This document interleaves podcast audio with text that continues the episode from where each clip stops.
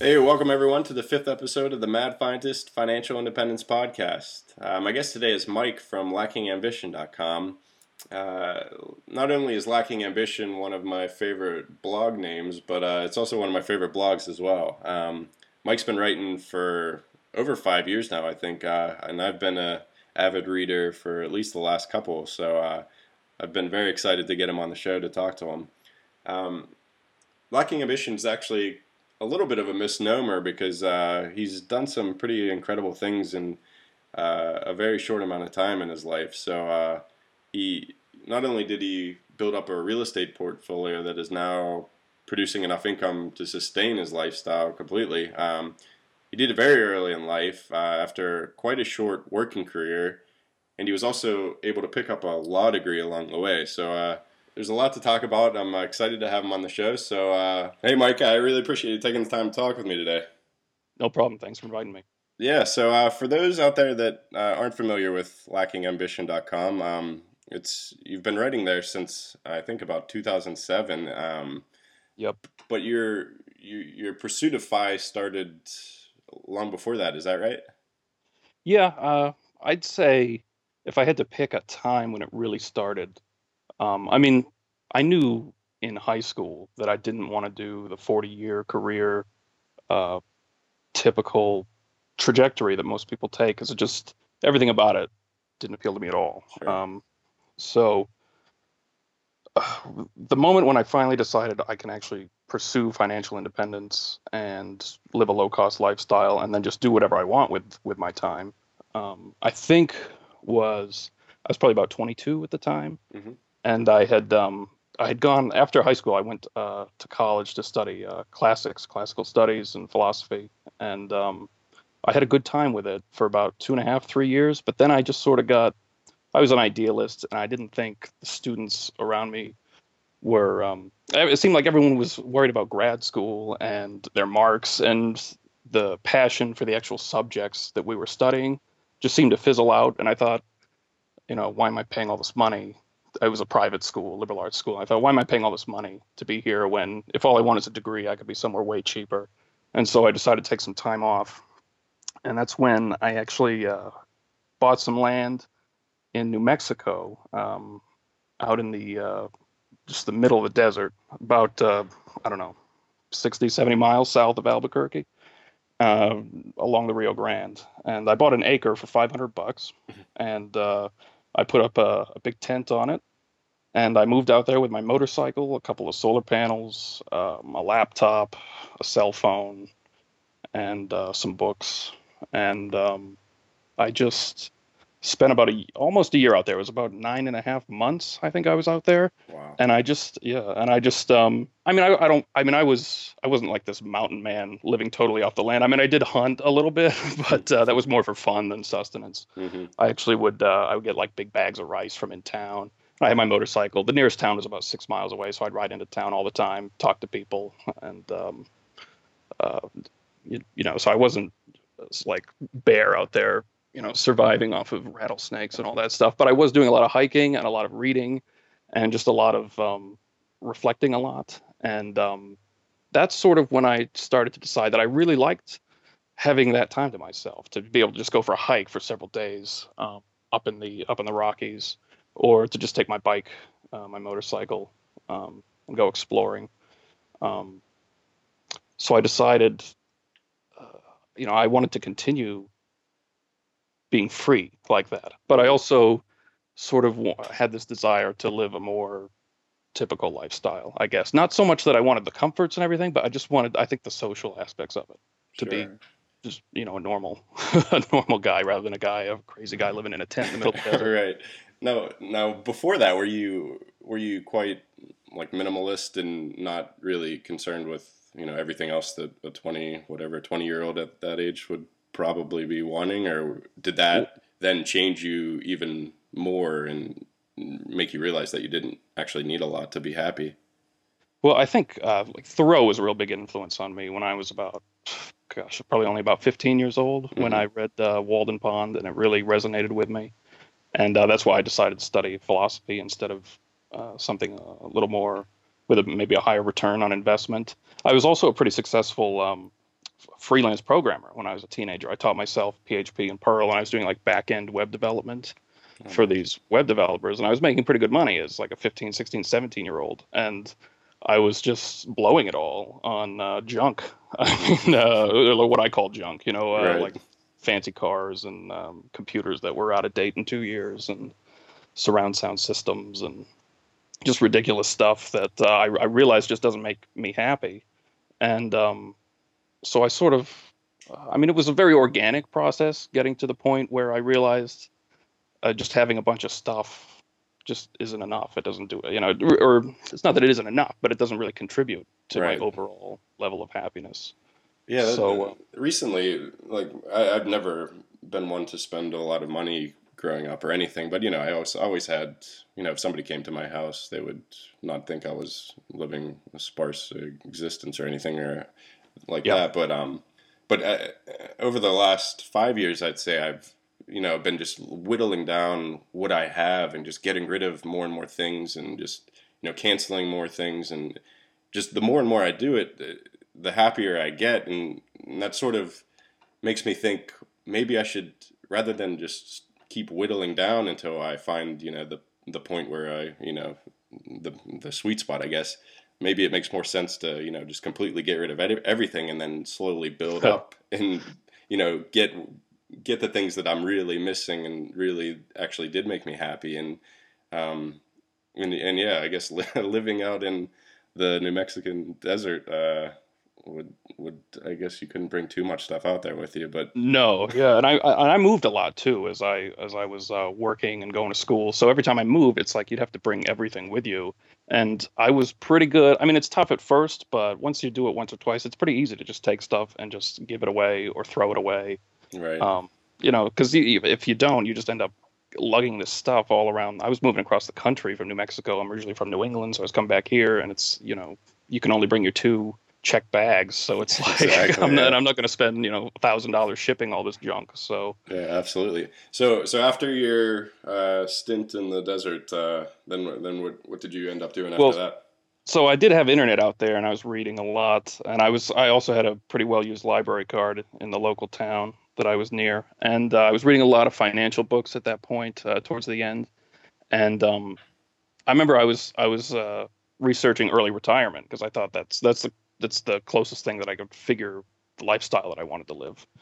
And everything I found was like, oh, how to retire at 60, you know, or 55. Right. And I thought, okay, that's not what I'm talking about, you know.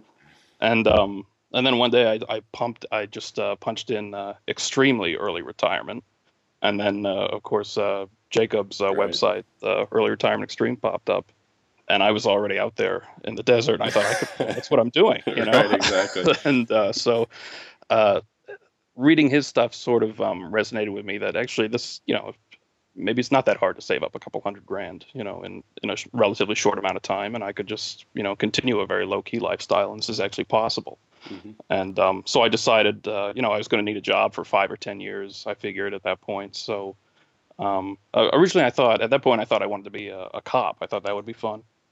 So I was sort of applying around uh, and I couldn't. Uh, I mean, I I was going through the application process, but then there I just fell into. Uh, there was this ad. They were looking for utility workers uh, at the fo- the local phone company here in uh, New England. Mm-hmm. I'd come back home, and um, I applied, and I got it, and it was um, you know they gave me they even gave me a, a pay bump and experience credit because of my programming uh, experience, and so I started out at really high pay. It was a union job, and one of the last ones around, and um, I was making great money. They also uh, would pay uh, for my education to finish school, whatever you wanted. That was one of the benefits of our bargaining agreement. And so I finished uh, college when I was up here in New England, and then ended up going to law school too for free, all while I was working, making a pretty good, uh, pretty good income. And I would, I just rented out. Uh, I just, I just kept a real minimalist lifestyle. Like you said, I had uh, studio apartments the whole time. Um, no car if I could, or just a sort of a cheap junker that I would fix up and, and keep running. Um, and I just, you know, I would walk to work, and then I would take the train to class, and I'd, you know, collapse into bed at the end of the night, and then do it again the next day for a couple of years. And that's I, I started writing about six months after I got that job on uh, on my blog. So that's kind of where the writing picks up.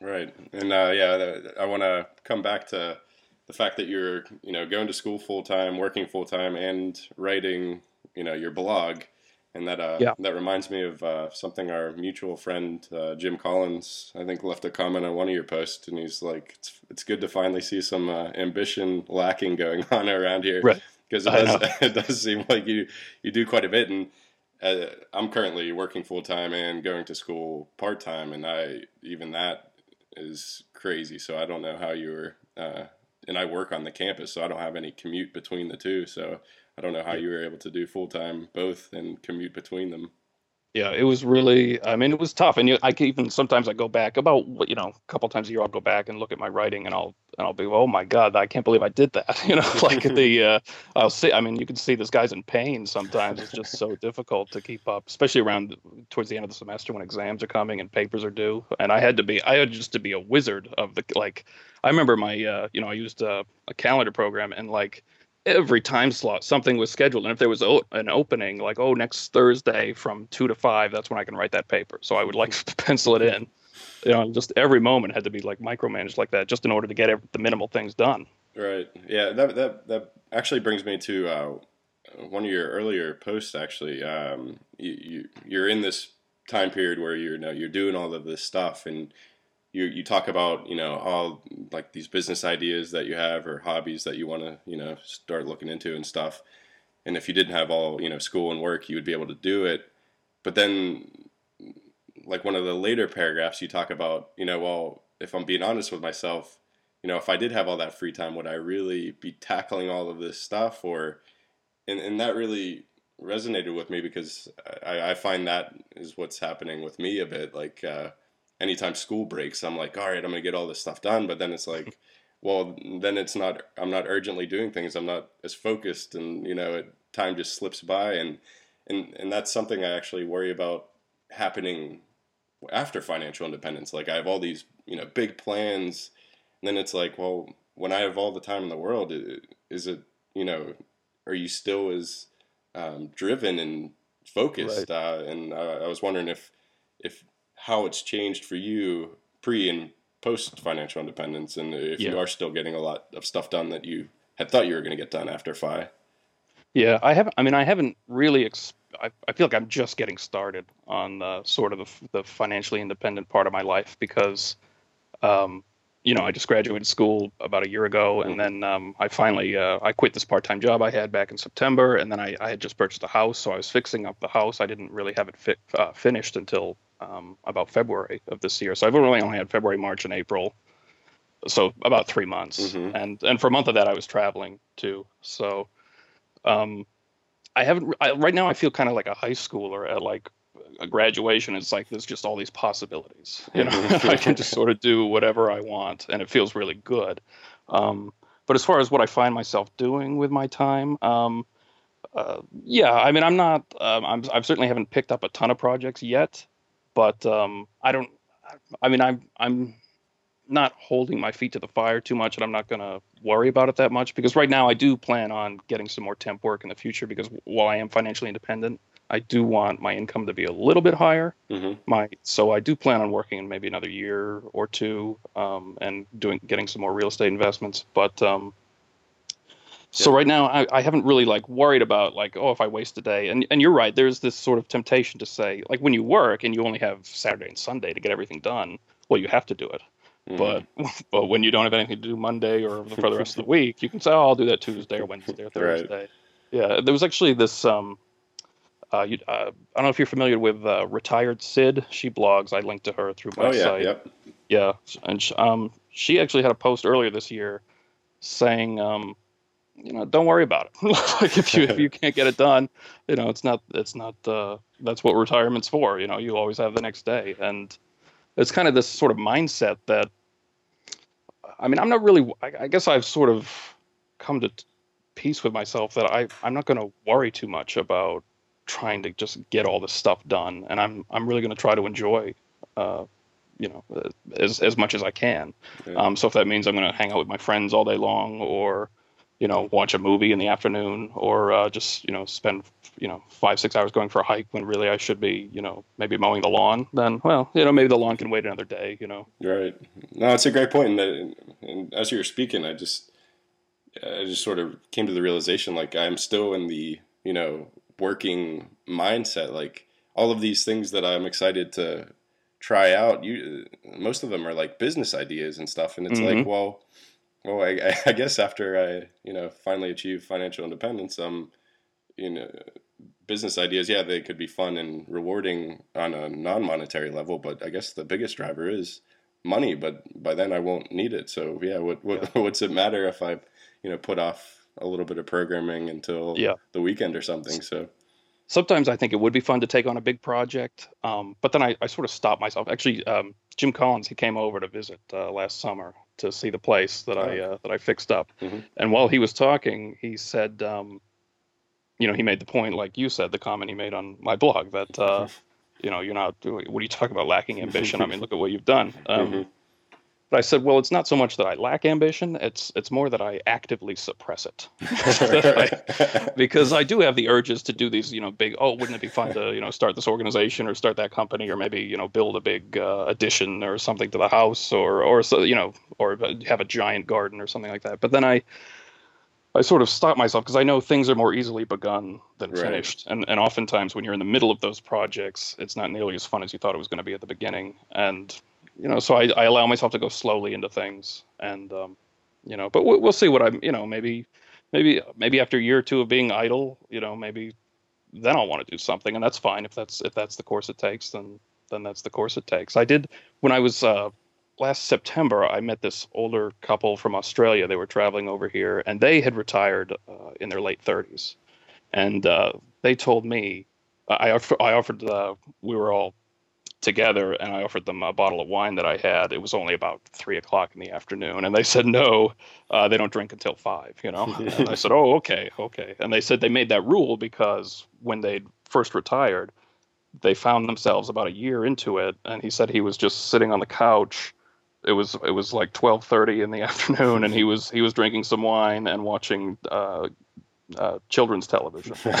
he said I can't, he said I can't do this anymore. You know, right which uh, so I, I think you know I don't, I don't know if you have to really worry that you're just going to turn into this slob or this blob that doesn't do anything because if it gets to the point where you're not enjoying yourself then you will do something you know right. you'll you'll reignite those passions and start a project you'll say okay I need to do something now and you'll and you'll start doing it yeah no that's a great point and and I really yeah I, I like the fact that you said that you're you know going to pick up some part-time work and things and and and that's that's been my mindset as well like all the you know the few friends and family that I actually tell my plan to. Um, right. You know, they they're always like, well, what if you want to have kids, or what if you want to do this, or what if this happens? And it's like, well, yeah, I I could continue working for the next decade and have enough in the bank that'll completely cover anything that could come up, or or I could you know stop next year, and then if I do want to have kids, then I can you know decide well do I want to spend six months working so that I can build up enough money to you know have kids. And it, I think a lot of people just think retired once you're retired that's it you can't go back. But uh, especially in right. today's world with you know all of the opportunities on the internet and things like that and remote work and all of that it you know it, it's not impossible. Yeah. Yeah i mean people worry about having a big gap in the resume but and and the, true that is a detriment when you're looking for work but it can be overcome. I mean Sure. It's not that hard to either. And when you have when you are retired, you have a lot of capital at your at your disposal. So it's not that hard to start a, a small business, and you've got a long. Uh, you can have a long ramp up time to build up a client base. I mean, because you have that cushion there where you don't really need the income. You're just you know looking to enhance it. So. Right. Absolutely. So okay, so now you're uh, a utility lineman. You're going back to school. Uh, this is um, back when you're what, like 21 or something like that? Uh, was, yeah, I was probably about 23 at that point. 23. So, um, how long do you end up uh, sticking around with the utility company? I was only there about three years, and then uh, the big crash came. I think it was 2009 or whenever it was, um, and uh, so they had a the utility company had a massive layoff. They let thousands of people go, and I was, you know, of course, I was one of the junior people, so I was one of the first to go. And um, the nice thing was they um, since I had already started my, uh, I'd already done a year of law school, or I, they'd already paid for a year of law school at that point, and they had a the part of the layoff policy was if you were already in a degree program, they would uh, finish paying for the next two years, and that would help. That was just what I needed to oh, finish wow. my degree. So it was kind of it was kind of perfect. and they and uh, and I got some severance pay, and uh, and I had a lot of money saved up because, like I said, that whole time I, I barely spent any money.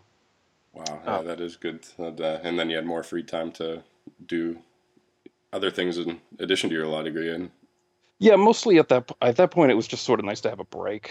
Yeah i uh, bet. yeah i'm trying yeah i'm trying to think back to exactly what i did. I picked up some more classes and i did some internships and um, i just sort of enjoyed living in boston for a while and uh, explored the city and that was that was kind of a nice time. I, I mean i liked school. I like i like going to class. I like learning. I like engaging with the students professors and the, the subjects. So for me it was nice to be able to just be able to focus on that yeah, you know? and I, I have to ask you because I'm in a similar situation. I'm getting a free master's degree right now, and that was the primary reason like, I took the job. It's like getting away with murder. Right. to get those tuitions so high. It's oh, it's, it's if you can get that. Ridiculous. Yeah, there's there's uh, there's absolutely no way I would be paying for it, but it's great right. when it's free. But uh, sometimes I'm, you know, when a big paper's due or something, I find myself like, like I'm not going to use this degree. I'm going to be, you know, hanging up my work clothes next year. Uh, so by the time I like a few months after I graduate, and it's like, why am I putting me myself through all this additional work? Um, yeah. Did you did you did you go through the same sort of struggles? Uh, not not really, because for me it wasn't intrinsically. I mean, I, I actually I would pick classes that I was interested in rather than the ones that were most likely to get me the you know land a job or whatever. So it was nice to to be able to explore that kind of stuff. I mean, I always liked school and it's and it takes away a lot of pressure too that I don't I didn't have to worry about being at the top of the class so it's it's much easier to walk into exam and know that well all I really have to do is pass this thing I don't you know so That's it's a good point you don't you don't sweat at all it's it's and you do a, uh, when you when you're not under pressure like that or at least when I'm not under pressure like that I I do I tend to do a lot better because yeah. I just you know I'm more confident and yeah that's true that's a that's yeah. a good point yeah my uh my, the master's degree I'm doing is like a a liberal studies degree because that's the one I can do part time. And uh, mm-hmm. the the classes that I'm taking, these the my program director must just think I'm absolutely crazy just because yeah, I'm just picking and choosing all these random things that yep. I'm interested in and have like absolutely no structure whatsoever. It's, uh, it's, it's great. I, I mean, I, I think I wrote a post once about how I viewed college and higher education. Um, I mean, I have the luxury to do this as as a luxury item rather than as looking at it purely as an investment because as an investment vehicle for me it hasn't been that great. I mean I, right. all my money has come from nothing to do with my degree so far any of my education. Yeah um, absolutely. um, so i just see it as something that i enjoy and i think it makes it easier for me to sort of understand myself and the world and um, makes it uh,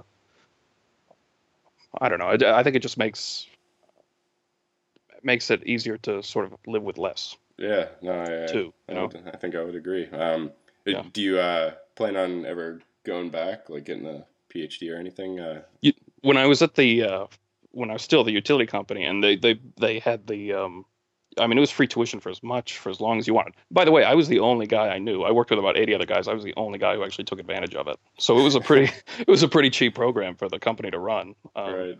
I couldn't believe it. I was telling all the guys they should be doing it. They should be doing it, but you know, you know how you know how people are. So um, yeah, so when it was free, I thought, oh, maybe I'll, I don't know, maybe I'll get a master's in physics or theology, or wouldn't that be fun, you know, right. or economics, you know. Yeah. But now, uh, now I'm at the point where I think, I think I'm pretty. I mean, I wouldn't say never, like maybe in five, ten years, but I, I, I could see myself wanting to do something like that. But right now, 99% sure. No, I think I'm done. If I want to look into something or, or learn about something, I'll just do it on my own, and right, you know yeah. And and yeah, to be clear, you weren't just at like a uh, you know a couple thousand dollar community college down the road. You were at Harvard, weren't you?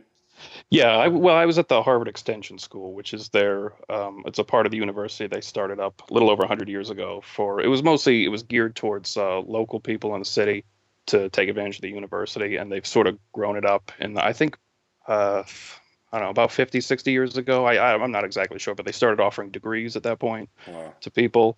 And uh, so now they grant a, a, few hundred degrees every year. um, to to people who just go through the whole course schedule. Wow. And uh, yeah, it was a great time. And you get um, uh, a lot of the same professors who teach the Harvard College courses, teach the extension courses. A lot of times you're with the college kids in class in the same classes, and it's uh, you're on this, you know, you're on the Harvard campus, and uh, it's a great. It was a great experience. I loved uh, the students. I loved the teachers. Even the administration was good to work with, and it was, um, you know, it was, you know, it was uh, a really good time. It made it a lot easier to go to class and actually enjoy it, yeah. even though it was stressful. But So, yeah, that, that definitely that's a huge benefit from the Yeah. utility company. That couldn't have been cheap.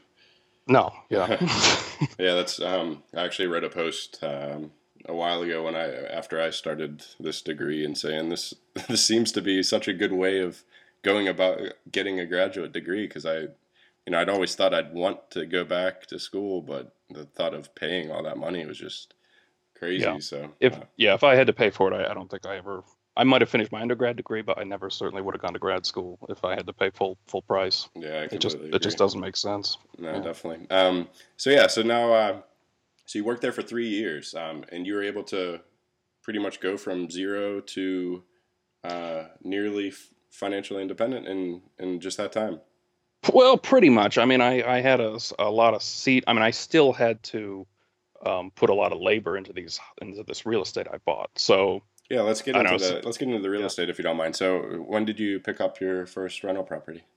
um, that would be Oct. It was I think it was uh, I think that was 2009. It's on my blog. It was about three or four years ago in October. hmm Um, and I bought this little house in uh, in Massachusetts for uh, I think I paid uh, it was uh, like twenty two or twenty three thousand for that one, and um, that was I mean that was I didn't really know what I was doing. I mean I had the cash and I knew I had a uh, my uncle is a um, you know he buys old houses, knocks them down, and he builds these big mansions and, and sells them in uh, high high cost of living areas, and that so he knew a realtor and uh, he you know he gave me her number and um, she was really happy to help me. And uh, even though her commission wasn't that high on a twenty three thousand dollar house, but she was just excited to you know see me get started. Hmm and uh, so she helped me out and she made it real easy. And I, I just i had to look at a ton of houses. I found this one and um, I, I paid cash for it it uh, was a small two bedroom house.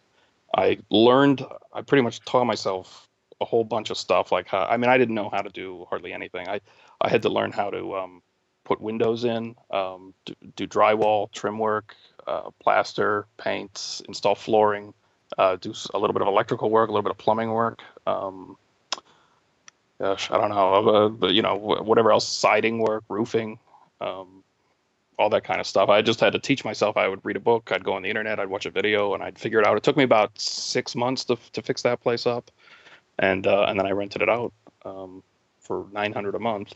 Wow. Yeah, and uh, and then I started looking for another one as soon as it was ready, and um, and I, so I did it twice over again. So now I have three places, one of which I live in, and the other two I rent out for uh, nineteen hundred a month altogether. Um, and I I was able to do it without any mortgages or anything. I was able to pay cash. All the houses I paid less than twenty five grand for all of them. Um, See, that's yeah, that that's really interesting. I was speaking to Paula from AffordAnything.com in the last episode, and she she also buys around that you know that price point, and mhm. um, up here in Vermont, it's like oh, yeah, I'm I'm I'm not looking, so maybe that's Right. the problem. But but it's like wow, I can't can't imagine a you know a house going on sale for that much. But you live in Massachusetts, and that's probably even more expensive generally. Uh, Right. Uh, people think of New England, they think they could never afford a house here, but I bought three of them. You know, with this, with these, with just with uh, the like for less than the price of uh, a lot of cars. now, The are, um, are these like rural houses or? Uh, th- no, uh, two. Well, one's the one I live in is just outside of the center of a small town, um, and uh, the one of them that I rent is only a couple miles away from the one I live in, and then another one is about 15 miles away, and it's in a it's in a city, a small city Mhm. in uh, in um, central Mass, and um, so I mean, there's a mix of city houses available and um, rural houses available, and basically uh, th- there are these foreclosures, and they've fallen into disrepair, and the uh, you know the copper pipes are all stolen. The, the, who knows if the furnaces work? Mhm. The often oftentimes the roofs have leaks, and there's water damage inside, and so you go inside, and it's just frightening. Mm-hmm. But uh, but then uh, the, the, my attitude is the scarier it looks, the better, because that means the cheaper it's going to be, you know. Right. And so you sort of you sort I sort of know what to look for now to see, uh, you know, what problems are, you know, scary looking but easy to fix, and what problems are actually actually scary, maybe, and maybe I should uh, run away from them. Right. But um, uh, but they, these are just, uh, I mean, there's no secret to it. I mean, they're just MLS listings. They're regular real estate listings that the bank lists after the foreclosure process has been has been done. Mm-hmm. And you can, I mean, you go to any MLS searching website and you can see them. They don't last long at all. I mean, when there's a house, um, once it gets below about 40 grand, if it's any kind of, as long as it's not a complete teardown, it's it's gone within maybe five to 10 days. So you have to be you sort of have to watch the listings like a hawk. What I do when I'm ready to buy, I just sort of watch the listings like a hawk.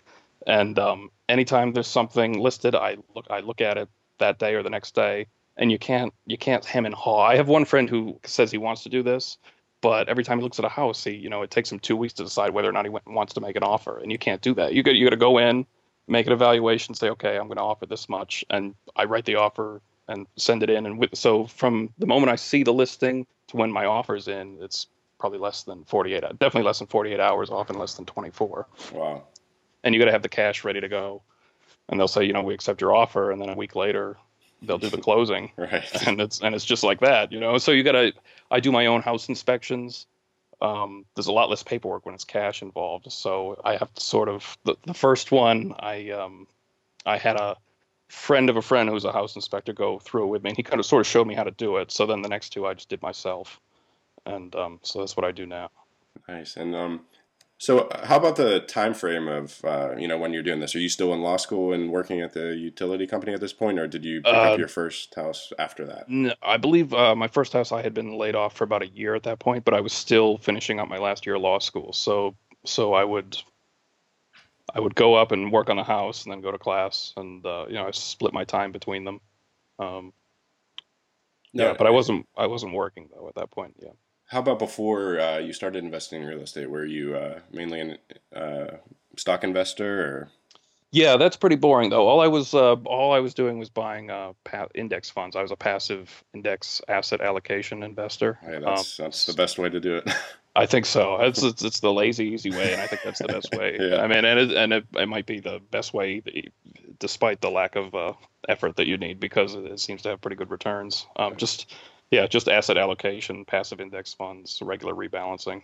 Excellent. And then Nothing so exciting. So then you just uh, started uh, shifting that over uh, and using that to buy the properties, and you said exactly three properties now.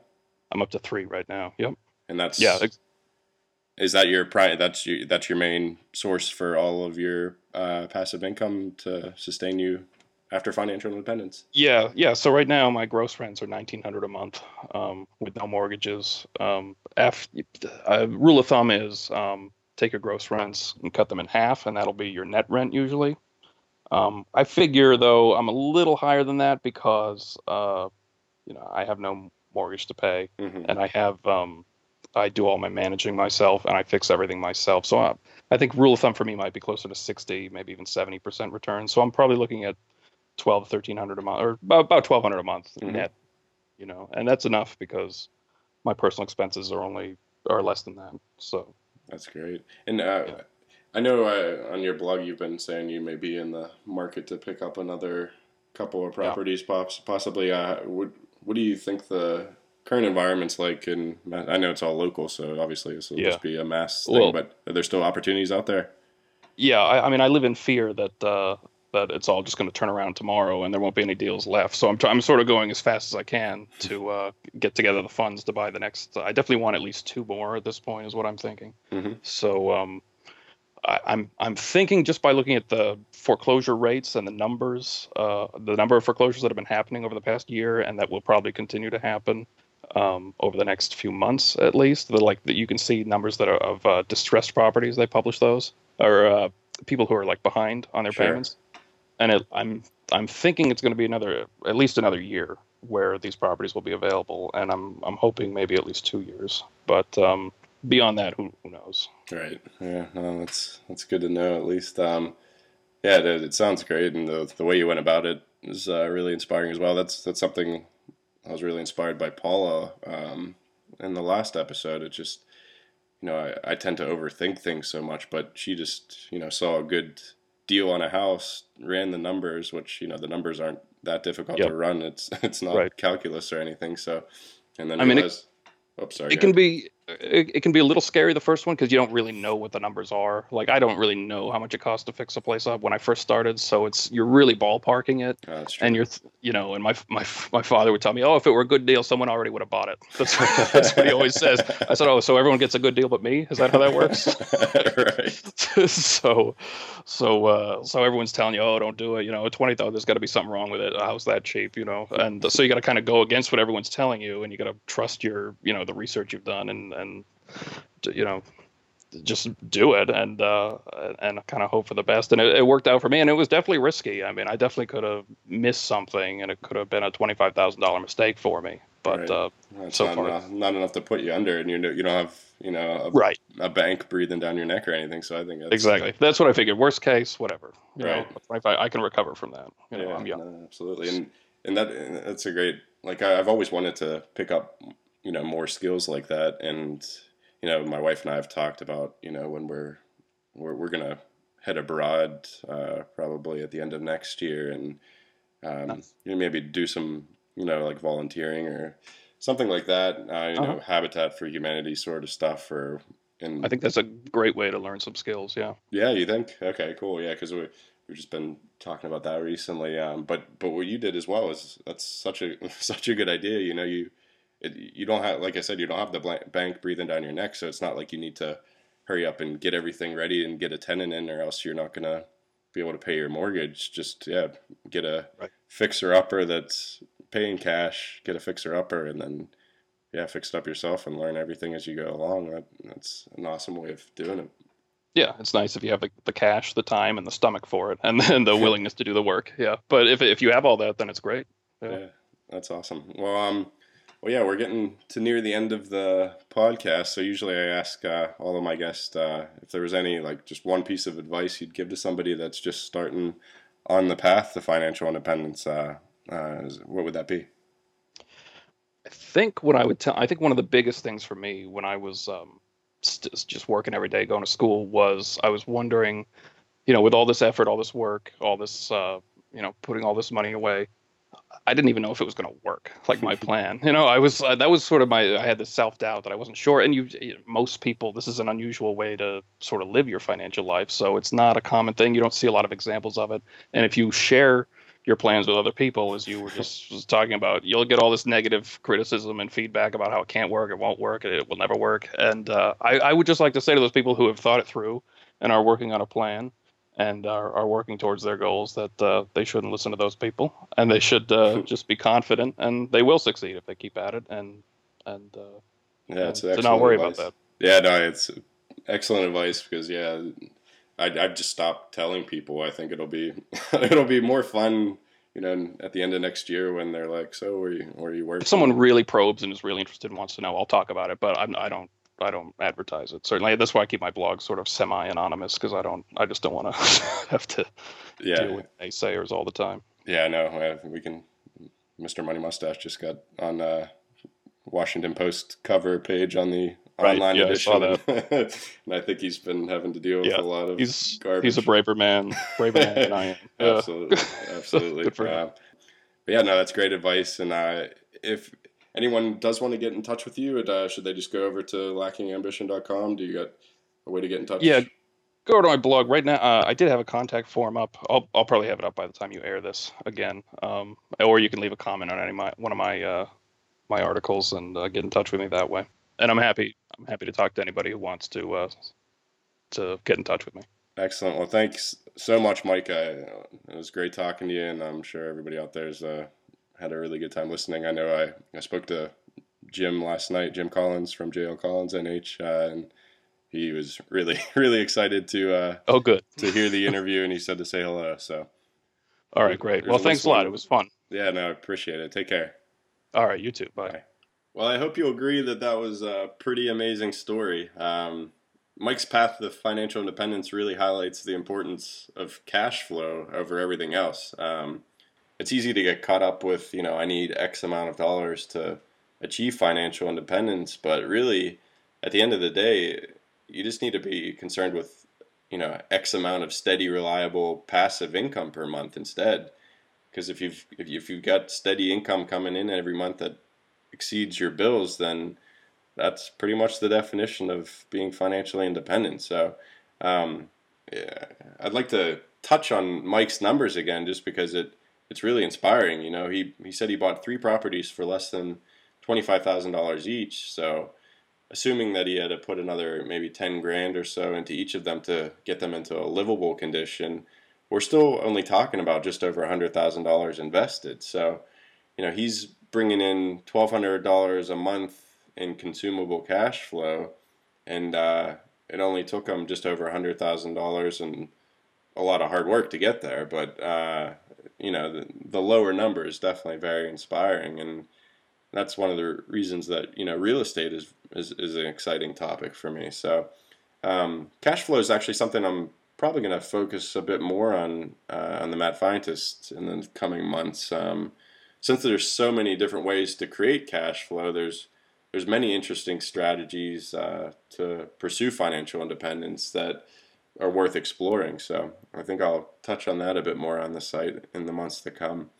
Um, so yeah, I, I, thought it was a, a, great interview, and I hope you enjoyed it as much as I did. Um, I was actually not planning on releasing this episode for another month or so, but I had such a good time speaking with Mike and enjoyed listening to the interview so much that I just couldn't wait to get it published. So figured I'd put it out there earlier than planned. Um, and I'm also starting to think about maybe kicking the podcast up a notch. Um, I have a lot of exciting ideas in the pipeline, and uh, so I'm thinking I may start releasing more episodes in quicker succession. So uh, this is hopefully the start of that. If you guys enjoy the podcast and wouldn't mind taking a minute to leave a review on iTunes about it, I'd really appreciate it. Uh, I, I, put a link on the show notes to make this easy for you if you're up for it. Um, I was actually listening to a podcast about podcasting last week, and I realized I do absolutely nothing to promote the show. So I figure if I'm going to start releasing more episodes, I should also try to do better on the promotion side of things as well. Uh, but don't worry, I, I hate doing any sort of self promotion. So you don't have to worry about this podcast turning into a big self promotion machine or anything like that. So. Uh, what I love to do, however, is promote other people's great things that they're doing. So uh, if you haven't been to lackingambition.com yet, uh, definitely take a look because, as I said in my intro, it's one of my favorite personal finance blogs. So I'm sure it could be one of yours as well if you haven't checked it out yet. Um, so, yeah, thank you very much again to Mike for taking the time to speak with me, and uh, thank you guys for listening. The square root of negative 1 equals finance.